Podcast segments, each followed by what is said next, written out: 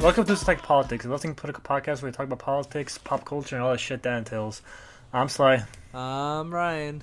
I'm Phil. And I'm Daryl.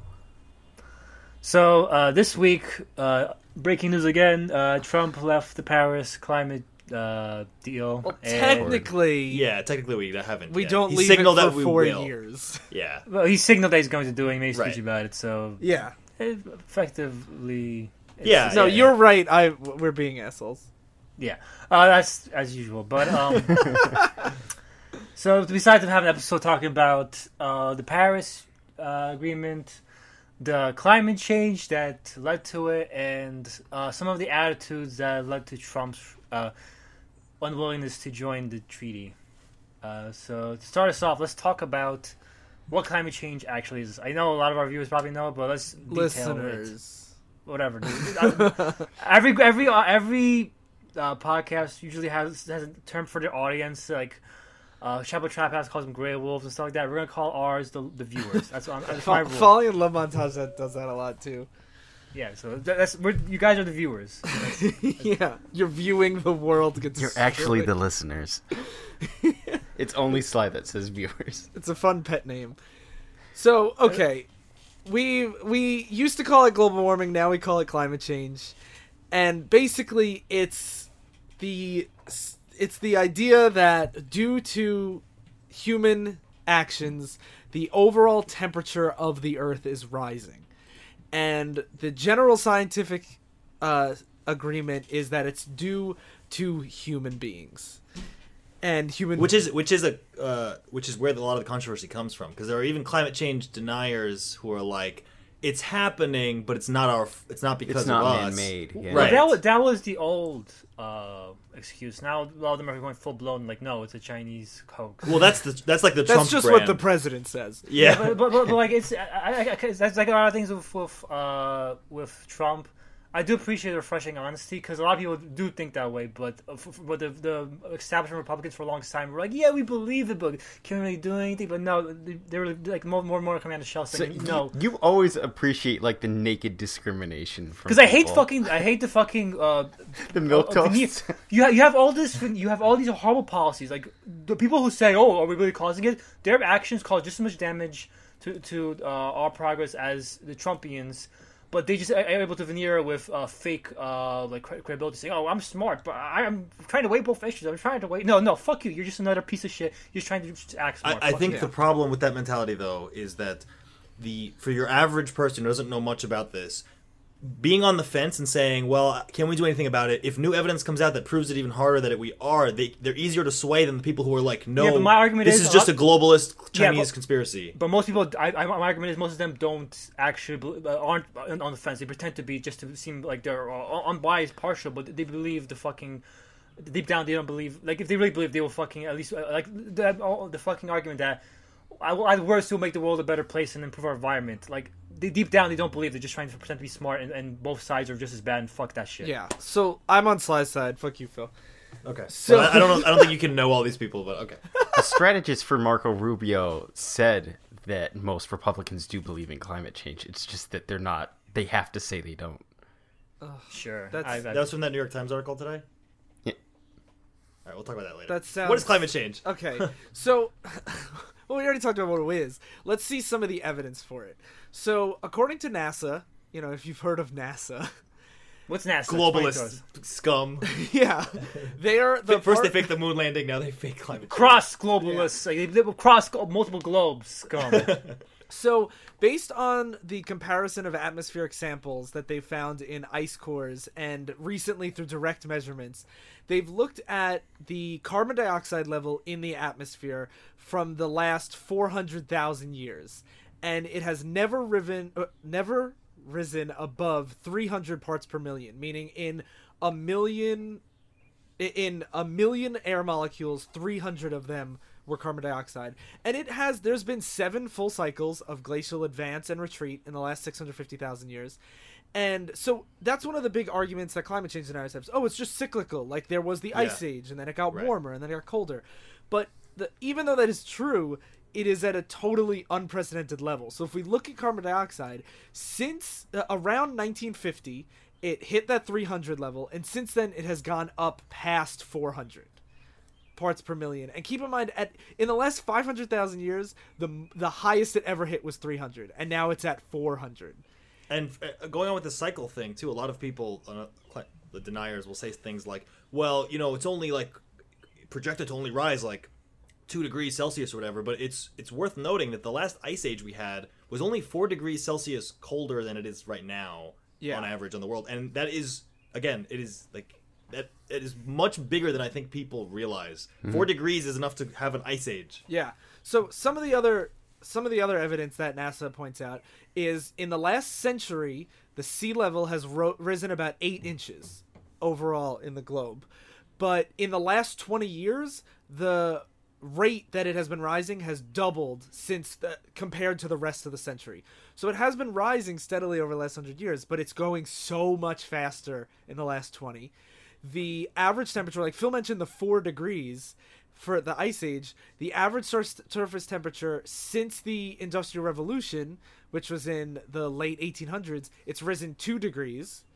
And most of that warming occurred in the past 35 years and 16 of the 17 warmest years in that time period have occurred since 2001 2016 was the warmest year on record and 8 of the 12 months that make up that year were the warmest on record ever for those months which is just horrifying. The oceans yeah. have warmed uh, about so they've absorbed so the reason why the global increase matters is it's gonna most of the heat is gonna get absorbed by the oceans because oceans heat up slower and retain heat more. So that's why we're gonna see a rise in hurricanes and tsunamis and these kind of things because there's so much more energy in the water but the top 700 meters have warmed about a third of a degree since 1969 which doesn't seem like a lot but it is Isn't it also going to be that uh, the polar ice caps are melting, and that's going to increase the amount of water even more? Yeah, the- so in the wor- very nice transition to the next bullet, slide. the ice sheets have shrunk by 100. So, like Greenland has lost 150 to 250 cubic kilometers, which is 36 to 60 cubic miles. So to put that, that's a mile. Like that's a cube with each side is a mile long, and that's 36 to 60 of them just between 2002 and 2006 and Antarctica lost uh, 152 cubic kilometers, which is 36 cubic miles, between 2002 and 2005. The Arctic Sea has rapidly declined. The glaciers has ret- have retreated just about everywhere in the world, and we have seen a huge rise in things like hurricanes. I mean, just like in New York, we've had the worst weather of our lives in the last five to seven years. The oceans are getting 30% more acidic because Oh, oh, yeah, I heard about yeah, this. because they're absorbing out so much of the carbon dioxide emissions, and we're getting. Uh, I heard even the, even the air eventually will become acidic Yeah. at some point. Yeah, so all of these things are just terrible, terrible things, all caused by carbon emissions. Now, the other thing that I want to do, aside from all this evidence, is just take two arguments that I have seen climate change deniers use a lot and talk about why they're totally not true. and one that one of my like libertarian conspiracy theory friends on Facebook, Phil, it's yeah, Phil, Yeah, you know me, guys. Is something called checking the Art Donald, uh, always defending capitalism. Yeah. Huge Ayn Rand fan. Yeah. So uh, is the what we call the carbon cycle? Have you talked? Have you? Do you guys know about the carbon cycle? Yeah, Vaguely. I believe Okay. so. Vaguely. So it's the idea that they point out that they're like, oh well, if CO two causes all of these, all of this thing, how come it's happening now when like we've been breathing out carbon dioxide forever, and like plants, plants breathe it in, so it's a big deal. Just plant more plants. But the the reason why that doesn't work is because plants, all the carbon dioxide in our body comes. It's a byproduct. I'm gonna get really sciency for a second, so I apologize, listeners. You fuck- Don't, don't dare you, apologize for fucking monster. science. Don't ever apologize No, but for I On mean, our, like- on our climate science episode. I know, but I'm gonna get like very like, like high school Just science teacher. Just do it. Okay, so all of the energy in our body comes from a process called cellular respiration, which occurs in the mitochondria, the powerhouse of the cell. And what the mitochondria does is it takes in carbon dioxide and it well no sorry. It takes in oxygen and sugar and it makes carbon dioxide water and energy. And that sugar is in the form of glucose. And we get glucose from our food. And our food always stems from plants. So if you eat meat those animals you eat come from plants, and if you eat plants, you're eating plants. And they make the sugar through photosynthesis, where they take in carbon dioxide and water and sunlight and turn it into sugar. So all of the carbon dioxide that we breathe out has already been taken out of the air by a plant. So it's carbon neutral. And that's one of the- Perfect. No problem. yeah, no problem. but when you pull up carbon based fossil fuels from the ground that have been buried for millions of years and you burn them and they release all the carbon, that carbon dioxide was taken out m- millions of years ago and compounded through lots of different biological structures. So it's no longer carbon neutral. You're pumping in extra carbon dioxide that shouldn't be in the environment. So like oh like yeah, animals breathe that carbon dioxide and so do we. But it's the same thing like if you pay your bills after you get paid every week, your bank account doesn't increase or decrease as long as it's a balanced amount. It's the same exact idea. So the carbon cycle does not justify f- climate change denying. There's also And- problems with like deforestation Yeah, as and we in- increasing like cattle farms and stuff. absolutely Yeah, as it's offsetting the balance there. And also, cattle farms increase methane too. By the way, yeah. in the in the air. So to mention the deforestation, like because plants are pulling out carbon dioxide out of the air by getting rid of a lot of plants, like we are, it hurts the. It, it obviously decreases the amount of carbon dioxide that's being pulled out of the environment. And I don't know that much about the cattle farm stuff, Daryl. How does that affect? Oh, I don't know too much. Uh, I- Well, you, well, like uh, like these trees, obviously. Uh, what little I know about is trees, obviously, are what these fucking libertarians are arguing will save us. But uh, uh, we get rid of uh, forest land for uh, for farmland because. Oh, okay. uh, It's and- not even and- just that actually. It's like um, cows you have to raise through their whole life to produce a very small amount of food for a person. Oh yeah, that's it. And it's yeah. like a, a UK study was done, not to get preachy here, but in 2014 that said that the someone who eats red meat two to three times a week ends up producing about double what someone who doesn't eat red meat. In specific, it's red meat. Uh, it's because cows are so energy intensive that they the they they they're not a the carbon footprint on them is big plus the methane they release so it's like chicken and fish produce about um like one third of the carbon emission it's like the carbon footprint is like one third of what a what red meat is. And it's because factory farming has become such a big thing where it used to be 100 years ago that you you would eat meat maybe once a week maybe not even that often because families couldn't afford it. Once widespread cattle farming became a thing that people eat sometimes breakfast lunch and dinner are beef yeah, Um, it's always we find I find it ridiculous. well the the amount of cows in the world then has to met, like meet Yeah. that demand so ah, meat. what oh yes Nothing. M- M-E-A-T, Ignore not me. demand. um and i mean i didn't look up any of the numbers for this but there are like if you look up ca- carbon If I remember, it was like 3.6 for someone that didn't eat red meat. and It was like 7.2 for someone that Yep. did. It was along those numbers. yeah seven, it was seven something for people who eat red meat 3.6 for people who don't and then for vegans it's like It's 2.8 2.8 or 2.8, yeah, it might like be that. like 3. Yeah. yeah, Yeah, so that's now like that's thanks to uh, Phil's uh, vegan preaching. Uh, I'm, not, uh, I always try to insert his fucking veganism in every episode. I'm not a vegan but um, uh, that's also why people suggest like veganism. Like if you want a, um, uh, a little more sustainable diet, you basically convert to vegetarianism, or, or at least reduce meat consumption because it's one of the biggest these days. Like yeah it's good to use less water use less light but in the end one cow being raised for the year is going to offset that already. So it's like if you can reduce the amount of red meat in particular you eat you do have a pretty big impact on your carbon footprint. Yeah. So, um, one of the so we talk a lot about carbon emissions, but the reason why that heats up the world is because what happens is most of the most of the atmosphere is oxygen and nitrogen, and that just the way the molecules are structured, they're they don't hold on to infrared energy and heat energy from the sun like the way carbon dioxide does. So carbon dioxide acts as like a blanket, and even though it's such a small percentage of the atmosphere, like we said 300 400 parts per million. Even as it skyrockets it's still really really small but it just holds on to the heat a lot more. And what it also does is it it, it amplifies the amount of energy that water vapor holds on to. Because as it heats up more water evaporates and there's more water in the air. And water is actually less dense than air, like water vapor. So it rises to the top and then kind of holds everything in. And when it mixes with the carbon dioxide, it doesn't condense as quickly.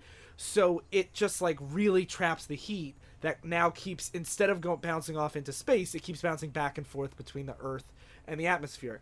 And one of the I've seen this article shared every time someone denies climate change, and it's a Forbes article that's fact checking the claim of 97% consensus on anthropogenic climate change.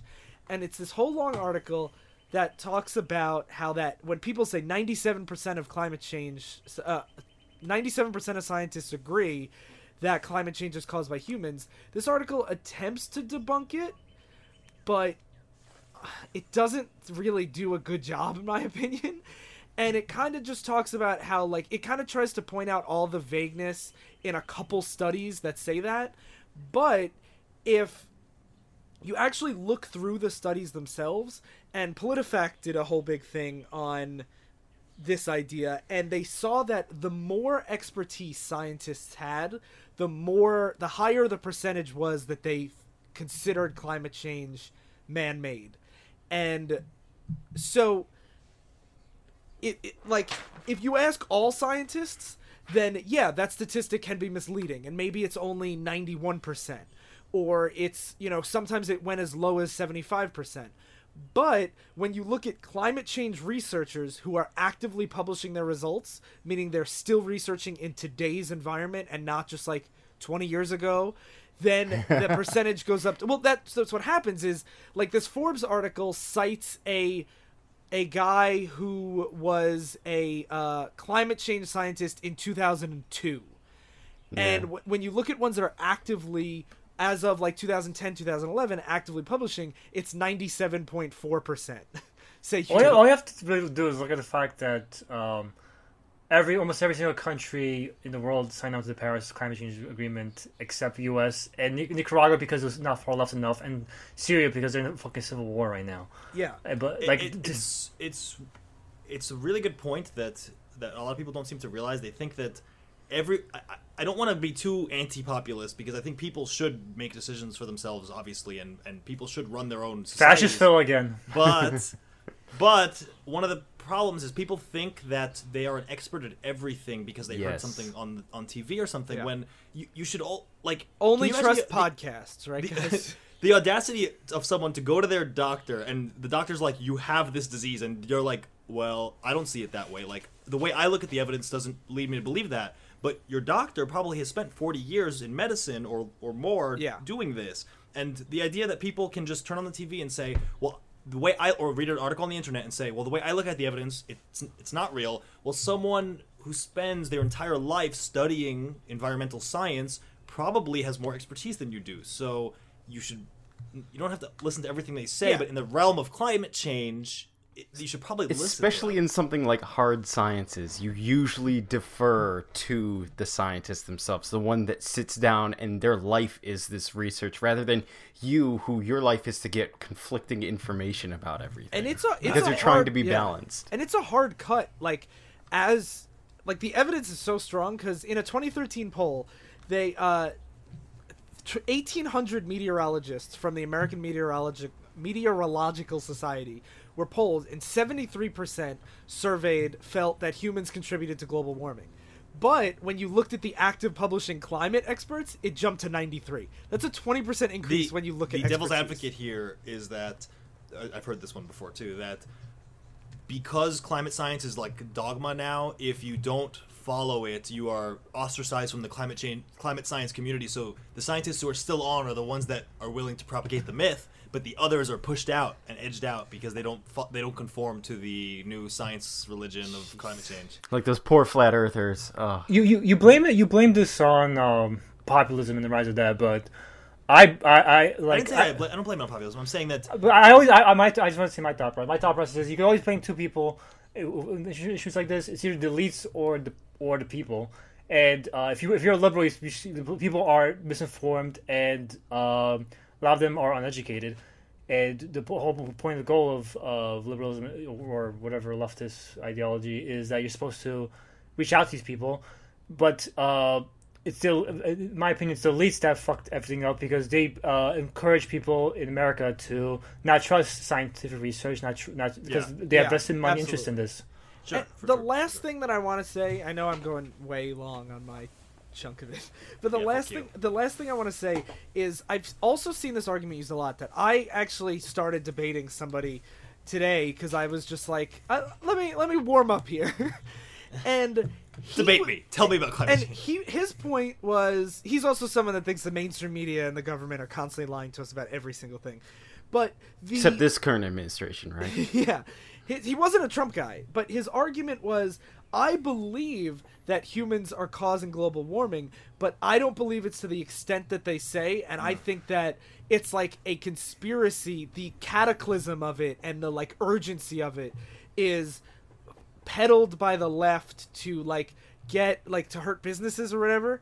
But the idea that idea to me is so insane because you're saying I know pollution is hurting us, but I don't think it's bad enough to do something about. Like even if climate and change that, wasn't that there's a real, conspiracy. yeah, Well, even if it- climate change. that's- that's hold on, but, but hold on, because my Yeah. question is, even if climate change isn't real, which I don't, I like, obviously I'm not a climate change denier, but even if it's not real, shouldn't we be fighting to have less pollution anyway?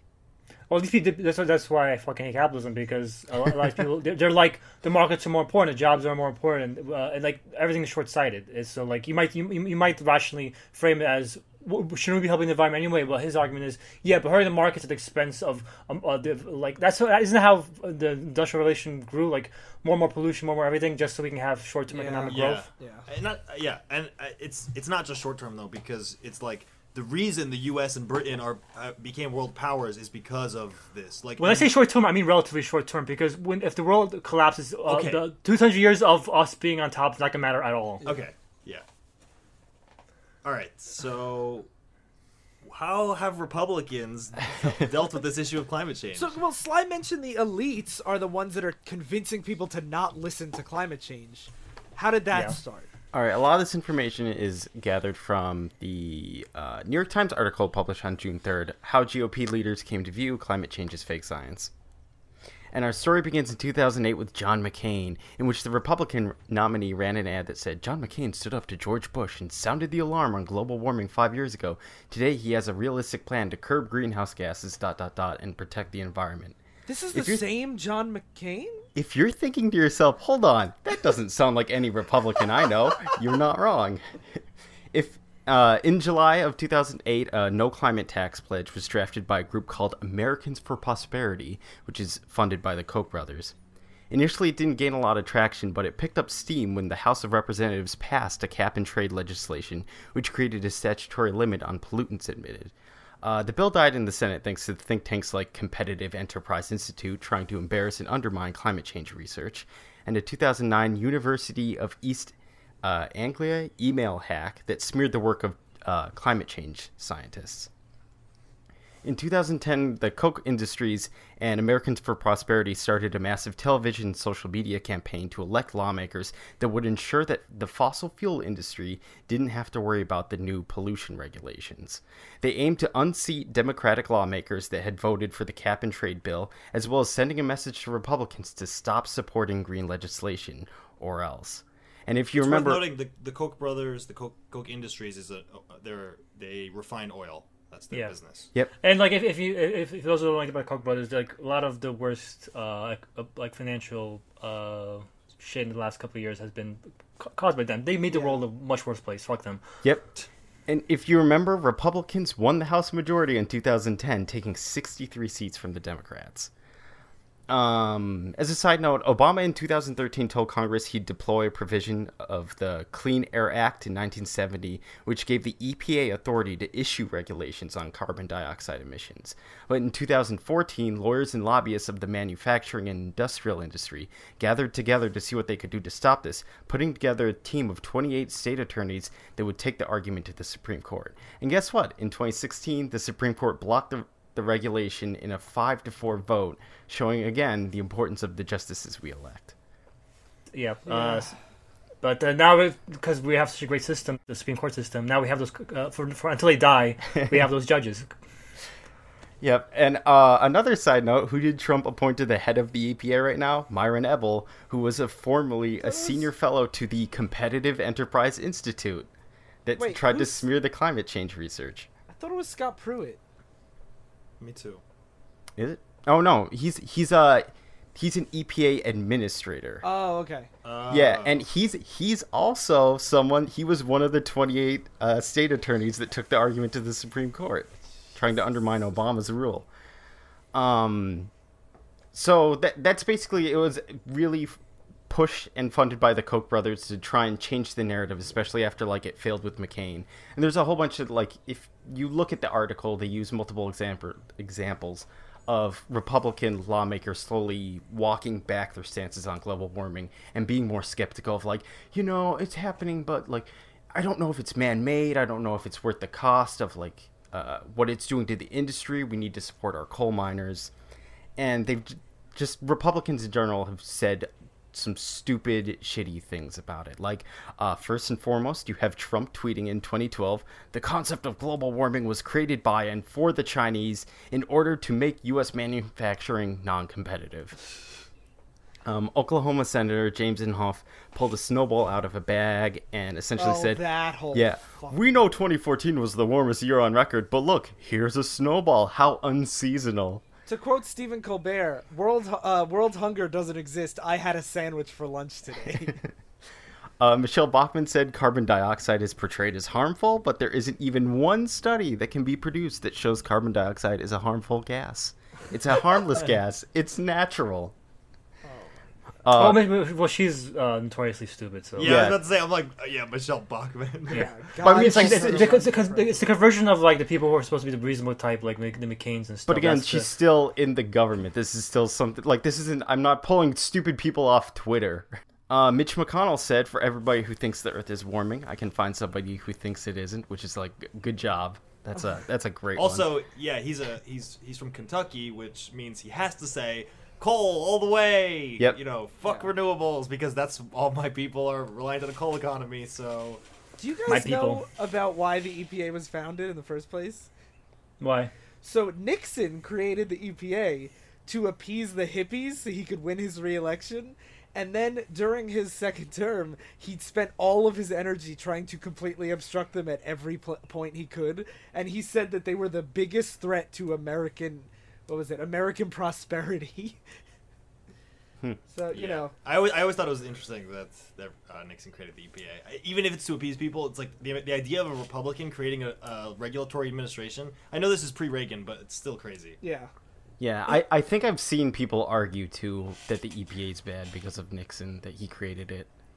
It's just like, look at Democrats. They supported slavery in the 1800s. They're Yeah. evil at the People, core. uh, there's a lot of simplistic uh, ideas you can just like. It's all about what, what ideas get uh, memed, basically. Yeah, they called themselves this back then, so they are the same as the people today because Mm-hmm. they have the same title and therefore blah blah blah. Yep, always important to remember too if you want to like bash Republicans and look at what they were like in the early 1900s. That the, the party platform changes over time. Yeah. Yeah. Um, there's there's a whole bunch. There's a massive list of quotes you can find of just any Republican basically saying they deny it or trying their best to make it sound like it's a silly thing that isn't happening or that it is a liberal conspiracy that they're trying to push for like solar and wind energy. Worth Yeah, well- noting that most of these guys do get significant campaign donations from the coal, gas, and oil industries. Oh, yeah. um, and that probably colors their view on this. And you also have a bunch of voices in the. I know these aren't. They, these are no longer elected people, or if they ever were at all, depending on who I'm talking about. But like Rick Santorum and fucking Rush Limbaugh is like, you know, all these libs they want. They, they want solar power, but what happens when the sun goes away, or what if it's cloudy? Like, and I've seen Republicans, like, and, like friends of mine that are Republicans, share these things. Like, have you never seen a battery? Like, what are you talking about? And by the way, the people, the the people who, uh, the GOP members who opposed uh, Paris uh, climate change deal, uh, in totally they made they made uh, 10 million from the fo- you know the fossil fuel industry and stuff like that, uh, which also makes me sad because that's how cheap our politicians are. Because that's not that's not in the grand scheme of things, 10 million f- to f- sell out your entire species isn't a lot. Yeah. But they're not seeing it necessarily Yeah. as selling the entire species, which is the biggest problem about climate change. Is there's a lot of people seeing it as not a But threat. in general, uh, any issue, if you give uh, like there's some issues like if you look up uh, very minor local issues, even like a donation of a thousand dollars from a private interest group will sway a vote. It is, our politicians are like when I say, say spineless, first it's a good thing they're spineless because they give uh, cater to voters. It's a bad thing because uh, they only cater to voters when the, the, the demand is so huge that. They, they bend, but generally they bend for like five bucks from a from a private industry Should we industry. turn our podcast into a pack? I feel like we could raise a thousand dollars and buy a politician. Yeah, probably. um, it'll be we'll slowly turn into like a bizarre social experiment. Phil, tell me about coal. Great transition, Daryl. Thanks. that's Uh, that's been my only transition in like both podcasts. I can see why you don't do it. Uh, so it it seems like uh, one of the big um, anti climate change motivators is the coal industry. You'll hear Trump talk about this. You'll hear a lot of politicians say we have to save the coal jobs in the U.S. and with good reason because coal for forever. I mean, it, it's what powered the Industrial Revolution um, in both the United States and Europe. And for those of you, just a quick background on how this works. If you didn't know, every power plant basically works the same way. You are heating up water to make steam. The steam goes through turbines. The turbines spin and make energy. This this even includes like nuclear power plants. You're literally putting radioactive material in water. It heats it up, it boils it, and then it makes steam. So what we do for coal power plants is we burn coal to boil water to make steam to make electricity. That seems Um, so archaic to me. it, it, it literally is the first steam engine is what we're still using even for nuclear power plants because we haven't found a better way to make energy but that's a Well, uh, we are now, but uh, well, that's well what do you another- think even renewables do the same thing um But no, no, but fracking is what they're moving towards now. Uh, Oh, yeah. Trump's Trump's uh, one of his uh, I forget what the position was, but uh, a top person in Trump's uh, cabinet said that uh, coal doesn't make sense anymore, and like now everyone's fo- focusing on fracking now. but fracking still boils water it's like yeah, it's- but but it's, it's not ideal. But like even coal is uh, getting outdated even by the yes standards and of i'm going the to talk industry. about that um the average coal power plant makes about 3.5 million tons of carbon dioxide per year and as ryan said that is greenhouse gas it insulates heat etc there's also mercury and sulfur byproducts um, which can leak into water sources especially when your coal industry is unregulated and they can just dump it. Um, it's hard to measure the actual health impact but we do know that it does increase respiratory problems. It also Um, creates mutants like the Guthrie family. They're from coal miners, right, Sly? wow Oh yeah, from Mexico. Uh, well, actually, studies have shown that like a few hundred thousand babies per year so just showed that from the real. yeah, are born per year um, with lower IQ and uh, learning disabilities due to higher levels of mercury. That makes coal sense with the. Guthrie family. Uh, So anyway, um, quick history on the history of coal in the U.S. It was, it was, and still is a pretty big industry. A- around the late 1800s, early 1900s, there was over 800,000 coal workers in the United States. It's been declining ever since the 1920s, though. Um, what's interesting, yeah, that's is a that- lot for back then too. Yes. And what's interesting is that we've actually almost doubled production of coal since like 1918. Um, the all-time high of coal production was actually 2008, but in 2008 there were still only about 80,000 jobs instead of 800,000. So we're at double production, but 10% of the amount of jobs. And this is, Is that just pretty due obvious to thing. technology and automation and Yeah, stuff? it's one of those things that this is what we see in most fields. Um, I've seen look at I've seen it's gone down to like fifty thousand workers or power Yeah, plant sounds about- workers from. Okay, sorry. Yep. It's okay. Spoilers. and this is It's not okay, Daryl. Fuck you. What you? this is my podcast now. I'm, I'm ruining Phil's segment. um, it, and this is something you see in in a lot of industries. Like we have more food than ever, but the amount of people working in agriculture in 1700 was like 90 percent, and now it's like two percent, I think. Um, and we still have more food than before. It's because of automation and technology. Yeah. Um, so as Daryl was just saying, coal mining in 2016, and this includes even support jobs. It doesn't mean you're a miner. If you look at the Bureau of Labor It includes Statistics, adults too. Yes. Yeah, exactly. yeah, a minor if you're a musician. Um, anyone who is a support staff in the coal industry, altogether, including the miners themselves, fifty-three thousand so uh, not employees, a lot of people. which is it's not a lot of people. Um, it's it's hard. not to, a lot of. I mean, it is a lot of people, but it's not a lot of people to make global policy based off of. yes. um, Especially hard to, because like- I've seen uh, reports that there's twice that amount working in like uh, the renewable energy sector. Like It's actually, it's even solar. more than that. Yeah, the I think- amount of coal jobs we've lost since Obama took took his presidency is, I think, half of the amount of solar jobs we've gained. But overall, it's a much bigger than double industry. Yeah, And yeah, that's something that you, the, the neoliberals uh, point out. You know, the ones who like capitalism in defense of leftist idea ideas.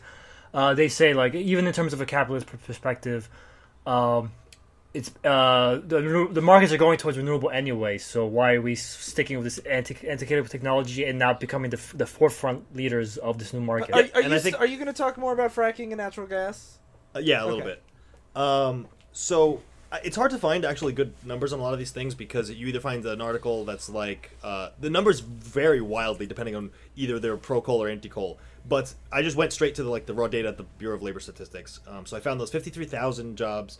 Um, in recent years, coal has gone from being a majority of the way we produce our electricity to being about a third. In 2005, even it was 50% of all electricity in the U.S. was made by coal. By 2016, it's down to 30% and still dropping. Um, like you guys said, solar jobs in the U.S. take up about 250,000 people. Again, 53,000 in coal, 250,000 in solar. Yeah, that's a huge difference. Some people will say, you know, it's not just those jobs though. Like if you are in a coal town, like the the restaurants and stores nearby, like get business from it too, because the the towns were made uh, on coal mines. Um, so you kind of have to let those towns die, and then what do you do with the people who live there? It's it is compl- it's more complicated than just fifty three thousand people lose their jobs. That's, that's why statistics like never fully give you the full picture Yeah. because like like imagine like your town just stopped But existing. what do they much. what do they want? We keep making coal just to make it? Like even if nobody wants to buy it? Here's the thing, though, because like, uh, th- uh, like th- these are uneducated masses, these fucking plebs. No, but um, they they they're, they they uh, they did not like they're not having the right messages sent to them. The messages are sent to them are people by, by people like Trump saying we'll protect your jobs at any cost. The, the Hillarys and the globalists are ruining taking your jobs. It's about what the, This is a side note, Yeah. but I feel like it's so bizarre, especially because a huge Republican talking point is pull yourself up by your bootstraps. You know, you have to like forge your own path. But the government can regulate your job away from you. Is how they feel. Like they oh, feel Oh, that's like what they that- feel that they're doing is that they're being robbed of. Yeah, that, that's that. They feel and like I feel globalism is like globalism, is like uh, not uh, globalism is like the government basically giving all, all our all the money overseas to China and stuff like that, and and weakening our our, our workers here and shit like that. Yeah, a lot of people feel like the coal industry has been in decline because of government regulation, when really there's a lot of reasons why coal's in decline. Um, largely, natural gas has become a lot cheaper. And when natural gas becomes cheaper, that's a direct competitor to coal. Coal Yeah. prices have to drop to compete. There's less demand for coal. I have to Um, say renew- though, every yeah. populist message kind of comes to the same thing. Like even though so m- the majority of our jobs have been lost to automation, even Bernie banked a lot on like trade agreements or taking all our jobs away.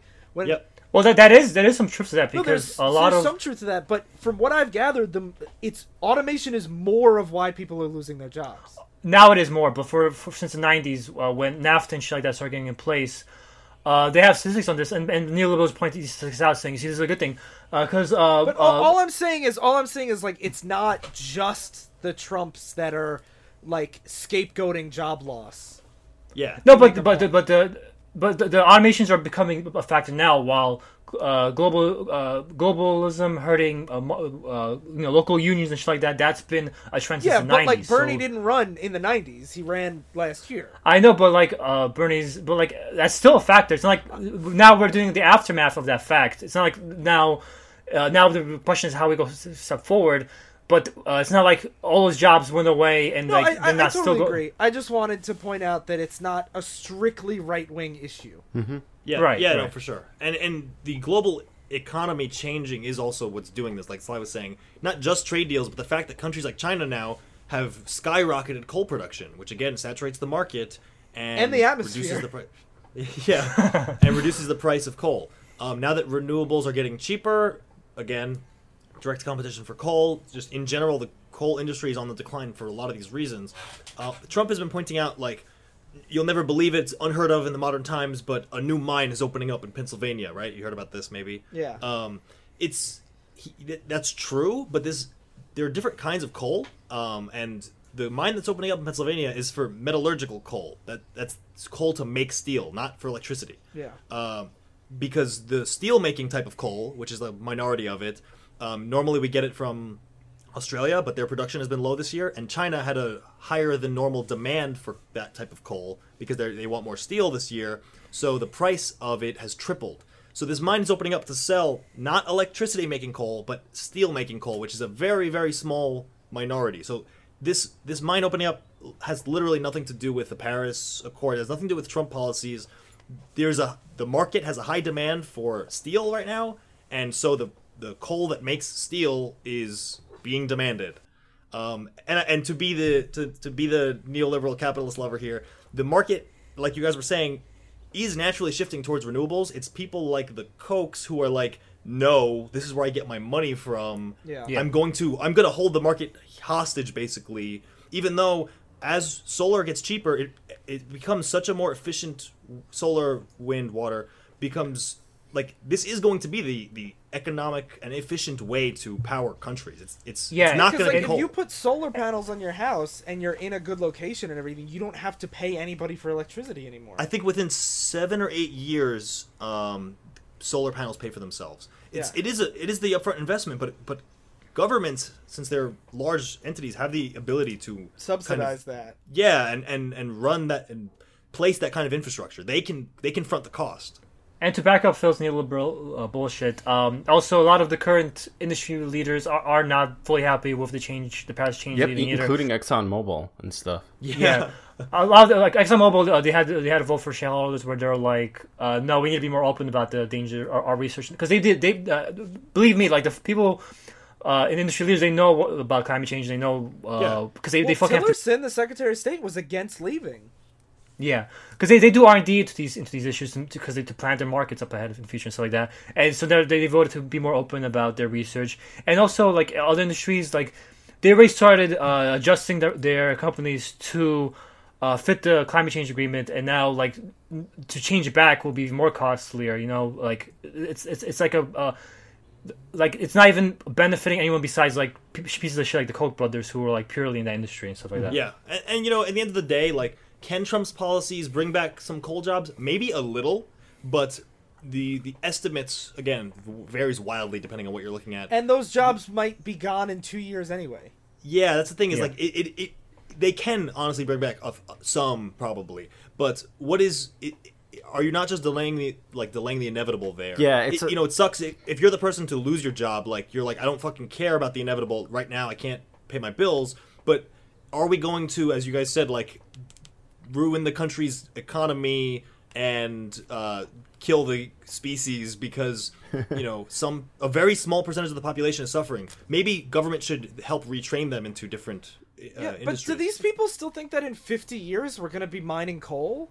I, I don't But know. that's what I was going to say about what Phil said about the government should retrain. That's the kind of message that uh, the smart, the, the good elites uh, should be doing, where they they, they message shit, shit like that, like, oh, you maybe you lose your job, but we're going to be giving you uh, new training and better careers and stuff I like mean, that. Obama might these not have messaged it properly, but he did invest heavily in like that kind of thing. But- but- Yeah, but that's the problem. with Obama, like bully pulpit again, like he never Yeah, fucking I- I bragged know. about that and shit. and it's not just for him. I, I'm gonna say to criticize him is he hurt coal and he hurt coal and then subsidizes renewables. But for the people losing their jobs in coal, there's no transition process. Yeah. The way, what he did was Yeah. put moratoriums on coal companies buying any land or expanding businesses. So for them, it's like I'm losing my job.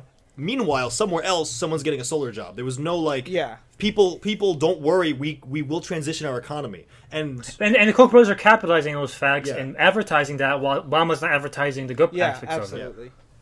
Absolutely. So that's basically it for coal. It is on the decline and probably will remain that way forever. Even even um, though this is a, con- a point of contention among hippies and leftists in general, um, nuclear is becoming um, a bigger percentage of the uh, overall energy production of the country.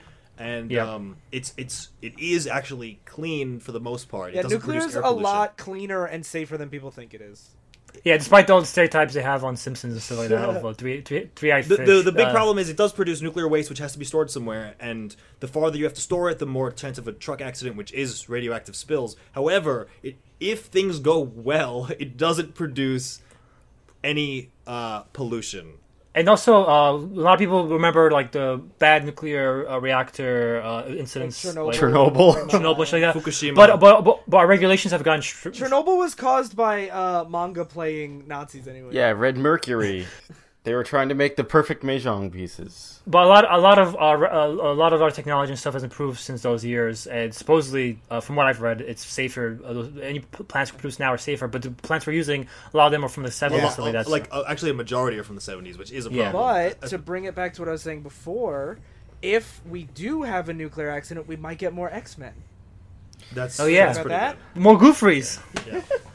Yeah. Uh, So what about we've been mentioning the Paris Accords constantly, but we never actually said what they are. Yeah. So uh, the Paris uh, Climate Agreement was this agreement uh, during Obama's term where everyone agreed to reduce their carbon emissions. It happened like a year ago. Yeah, uh, near near the tail end of Obama- Obama's presidency, should be clear. And uh, so I'm gonna just Let me be clear. just to be, let me be clear, and uh, just to uh, to illustrate the uh, actual uh, assumptions of the of the bill, uh, I'm going to read an article by the Washington Post about uh, that fact checks President Trump's claims on the deal that he made during his speeches. Uh, Trump says the United States uh, was being treated fairly by the, by the uh, agreement, but the nations involved in the agreement all set their own plans for lowering emissions. So, like, uh, you're saying we were being treated unfairly when we were the ones that set our emissions. But standards. Obama did, not him. Yeah. So- Yeah, but So he was being treated unfairly by Obama, I guess. yeah, which is his running message forever. Yes. and but, but that also means that Trump can change his plan whenever he wants to. He doesn't have to pull out.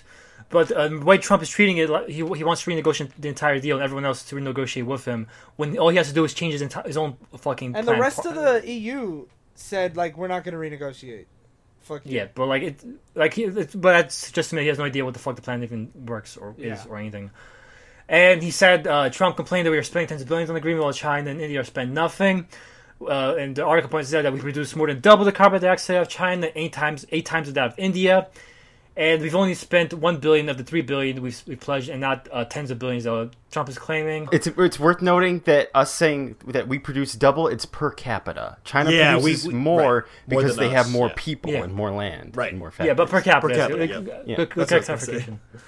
And uh, so uh, the, the- Trump also claims that we're going to spend 100 billion uh, to give 100 billion to uh, developing countries, but the plan only gives 10 billion to these Yeah, developing so countries. So that those that money that we make, one of the things that it goes to, it goes to the UN's efforts to help developing nations develop cleaner technology. Because like we have the infrastructure where we could implement those solar projects, where like developing countries don't. This is one of the big Yeah. one of the big criticisms, which I, I can almost understand, is that people feel like um, we the Paris Accords gives it puts countries like the U.S. and Britain and Western Europe um, in a place where we have to do a bigger obligation than developing nations. But it's because not binding. We don't have It's to. it's not. I know it's not binding, but but it, it's people see this as like kind of like affirmative action, where it's like, well, just because we had it better in the past, but people, what people don't realize is the reason that the U.S. and Britain world powers is because they industrialized, they polluted, they destroyed the environment, they produced carbon, Yes. and then And we, we, got rich off it. enslaved people from these countries. Yeah, but even even after that, even after the even after the slavery thing, like we we got rich off of polluting, and now we're like, hey, we can't go to a country that's poor and say you guys can't industrialize and, and make pollution. Mm-hmm. We already did that Yeah. and got rich off it, and I know a lot of people feel like, but they're stuck in like the now. Like now, it's not fair that I don't get a job and a black guy does because it's affirmative action. But it's Yeah. it's trying to correct a, a, a much bigger historical problem where if India didn't get to industrialize and now they're always going to play second fiddle to Britain, how can we not let them Yeah. industrialize? Yeah, I'm actually going to get to that. That's why, why Nicaragua Yeah. uh, bowed out. Uh, but um, uh, Trump complained that we are being prevented by building more coal plants, but again, it's non-binding, so nothing is preventing it. Uh, and like and like we talked about, coal plants are dying because the markets are moving towards fracking. That's the only reason why. Oh yeah, and the person who who said the markets are moving towards fracking was Gary Cohn, Trump's financial advisor. So even Trump's financial advisor is saying it's the fucking markets. The markets are saying coal makes no sense. Fuck you, fucking idiots. Fuck. So real I'm quick, sure he uh, said can that you- directly to Trump. Oh yeah, Yeah. I forgot fracking. Can you just Uh, quickly define what fracking is for the audience? hydrofracking is when you uh, basically pump certain chemicals into the ground to get natural gas up. Yeah. Um, Yeah. And it makes natural gas um, much cheaper because there's more of it. and it has been a whole controversy over the um, potential side effects if the, if those chemicals leach into groundwater and stuff like that. Yeah, yeah, fracking isn't like the oh, like uh, the fucking environmental No. uh, great uh, safe haven, but like even the fact that uh, even the regressive market forces are I say regressive, I mean like the people who don't want to go to renewable energies, even though even those forces are not like interested in coal, shows how fucking Yeah. stupid uh, interested Yeah, coal is. And so uh, Trump closed that 2.7 million jobs will be lost by 2025, according to National Economic uh, Associates. The group was funded by the U.S. Chamber of Commerce, a right-wing think tank. And these, these numbers also assume we'll live up to Obama's pledge of a 26 to 28 percent reduction, which no political analyst thinks we will. And Trump uh, said the cost of the economy will be nearly three trillion over 10 years, according to the same source. But the source claimed it was over 20 years, not 10 years, and so it's actually going to be a six percent reduction. And uh, there's also Trump also quoted an article saying the current reductions will only produce a 0.2 less warming by uh, 2100, according to the Massachusetts Institute of Technology, which is true. I can't remember the last time I saw a study that said by 2100. Well, well, it, it, and uh, the, uh, it, and and he says, "Oh, this it's too small to be worth the jobs and money."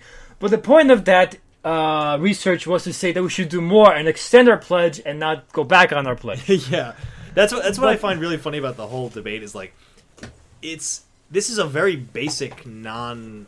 It's not enough. Yeah. It, it, Yeah. From what most models predict, it's just like it's the first step in the whole world saying, let's. It's like the the SALT, uh, you know, the nuclear disarmament treaties between the U.S. and Russia. It's not.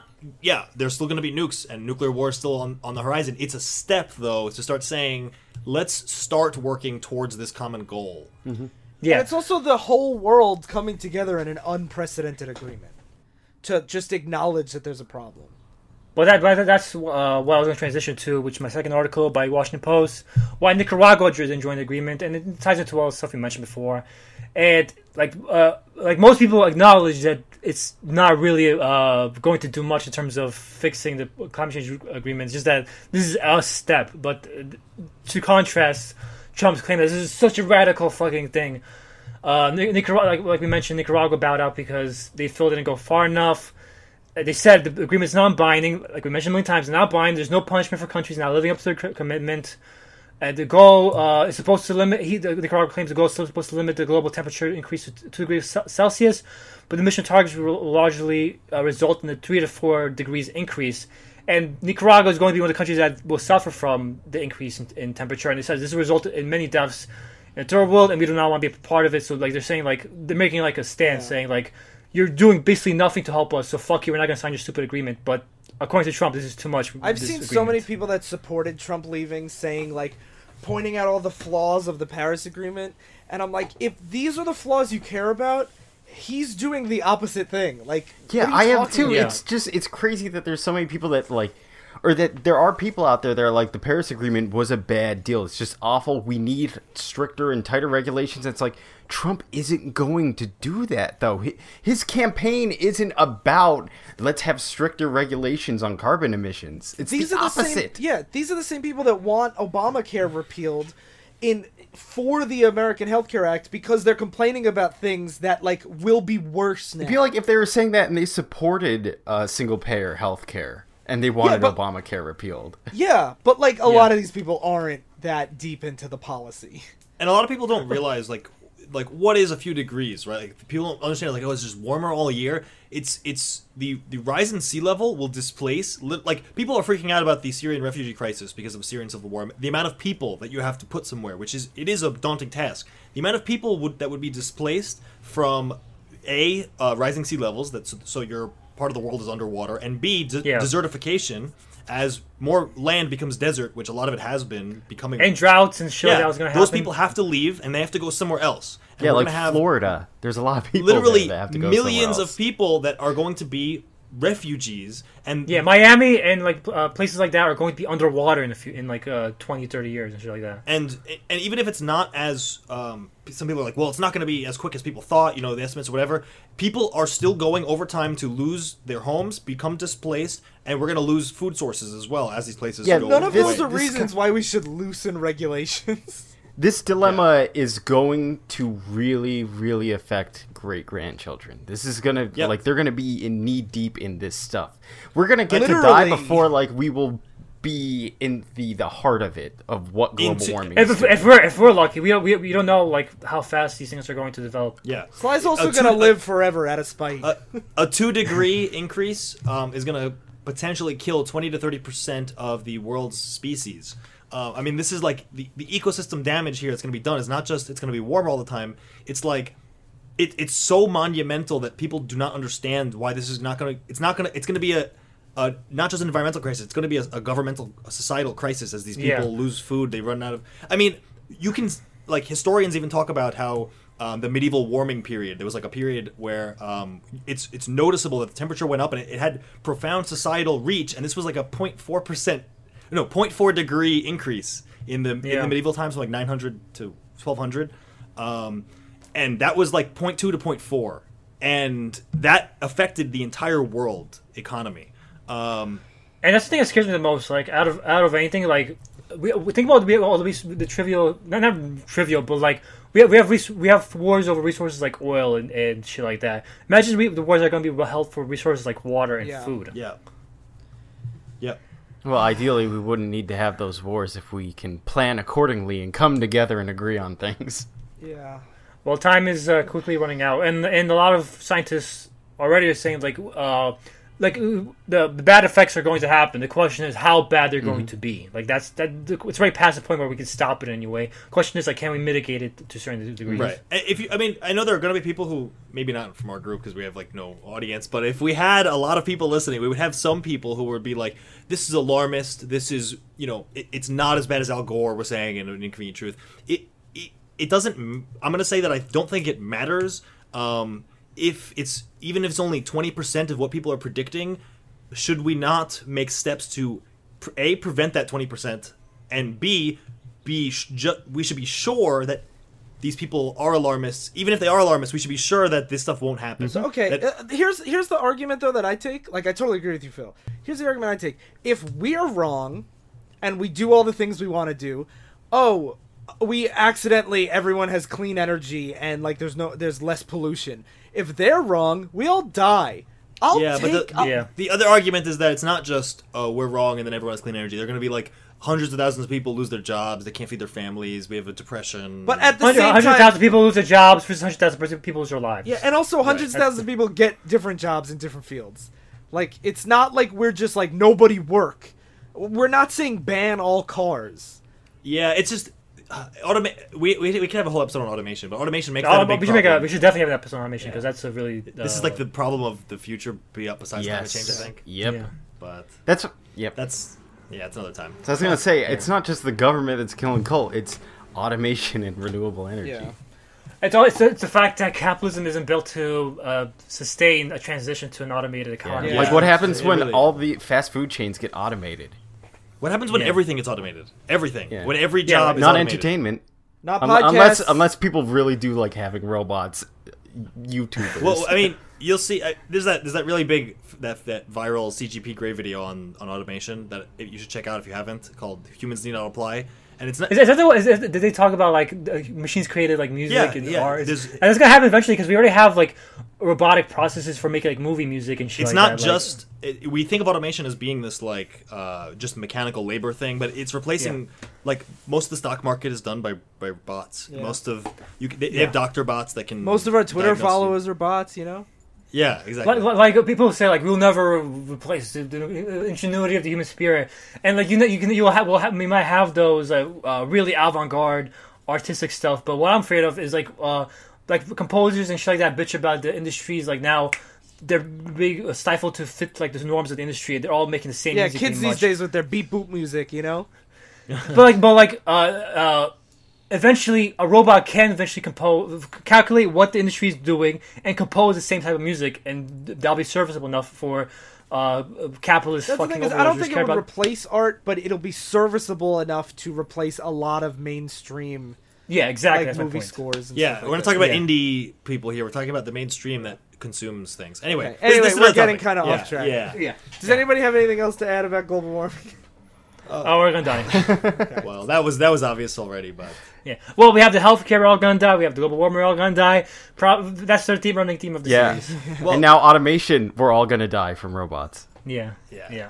the robots are just going to take. over. It's going to be Terminator 2, except instead of the nuclear war, it's going to be global climate change and then the machines Yeah, and take instead over. of him falling into lava, he is uh, Spoilers. he's falling into just the rising ocean levels. That'd be funny if Yeah. we had like a Democrat president in office and our podcast gets way more optimistic and lighthearted because we're not being bombarded constantly with idiocy. I did not from Sly. Oh no, no, that's that's that's a fucking lie. That's why I got mad at Obama because I, I the peddling of a false hope. Okay, but this is kind of- save I- this for next. Yeah, no, yeah, episode, let's go. Sly. hold on. This- These are all topics. Save this talk for the false hope episode.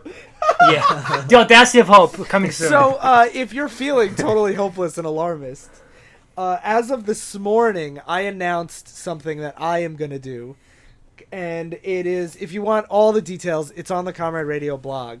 But it's called Comics for Causes, and I will, anyone that donates money to progressive candidates or progressive causes, the charities that we recommended were Planned Parenthood, Doctors Without Borders, and the ACLU, and you put post in our Facebook group or tweet at us with the hashtag Comics for Causes, I'll send you free comic books. That's it. There's no catch. There's not. Just send me proof. Can I donate and you don't send me comics? I don't want. Yes, I our first donation as of this afternoon. Ryan will send you comic whether you like it or not. You're gonna get fucking Nemesis issue number one, and you're gonna fucking read it. fam. as of uh, as of today, we got our first donation was a thirty dollar donation to Planned Parenthood with the caption "Send this book to somebody else, please." so funny. you know, but it's it's that just trying to do something, you know. Yeah, Yeah. there are organizations out there that do want to make the world a better place, and it is good to support them. Yes. Um, and and like I said earlier, individual actions can we, we say like yeah, the U.S. government is not part of the Paris Accords. We as individuals can make steps towards uh, saving the environment ourselves. Well, well, well, now that our government has bowed out of making substantial change, now a lot of our local shit Yes. is stepping up. So that's what we should. Yep, New York, on. California, and Washington all said that they would agree to the Paris Even though deals. even though Trump yeah, the places that don't make coal. But Trump name dropped Pittsburgh in his speech, and the mayor of Pittsburgh said, "We will follow the Paris Agreement." Yeah. But like, but like, not, not just this issue, but like other issues. Like, I feel like uh, we're, we're, we rest to like the early years before the executive order times where everyone, the, the executive people would uh, make the changes. Now, we're, everything has to be done at local level and pushed upwards, in my Yeah. opinion. which is how how it was done. I've heard the the con- the crazy theory that this is actually Trump is a true Republican because this is what he's trying to do is he's trying to give power back to the state levels. Yeah. Well, he kind of, it's kind of working, I guess. Yes. Yeah. so what do uh, you know? yeah, and also you know while you're donating to charity, why don't you pop into iTunes and donate to our charity by leaving a review, and join our Facebook group. It's Oops I Talk Divisive Issues. And also go to comraderadio.com and check out all the other shows. I mentioned Falling in Love Montage earlier, and they are the best. You should listen to them. Helen and Valerie are wonderful. They're the best, better than us. They're better than us, that's Yeah. for sure. We suck. Oh, well, that, that's easy, I guess. And uh, that's all I got. Anybody got anything else? nope. Cool. Thank you all for listening to Upside Talk Politics. I've been Trump's financial vi- advisor saying, fuck you, coal doesn't work anymore. I've been the Guthrie family. I've been a podcast bot. And I've been skeptical that global warming is man-made, and now I'm head of the EPA. We'll end the podcast.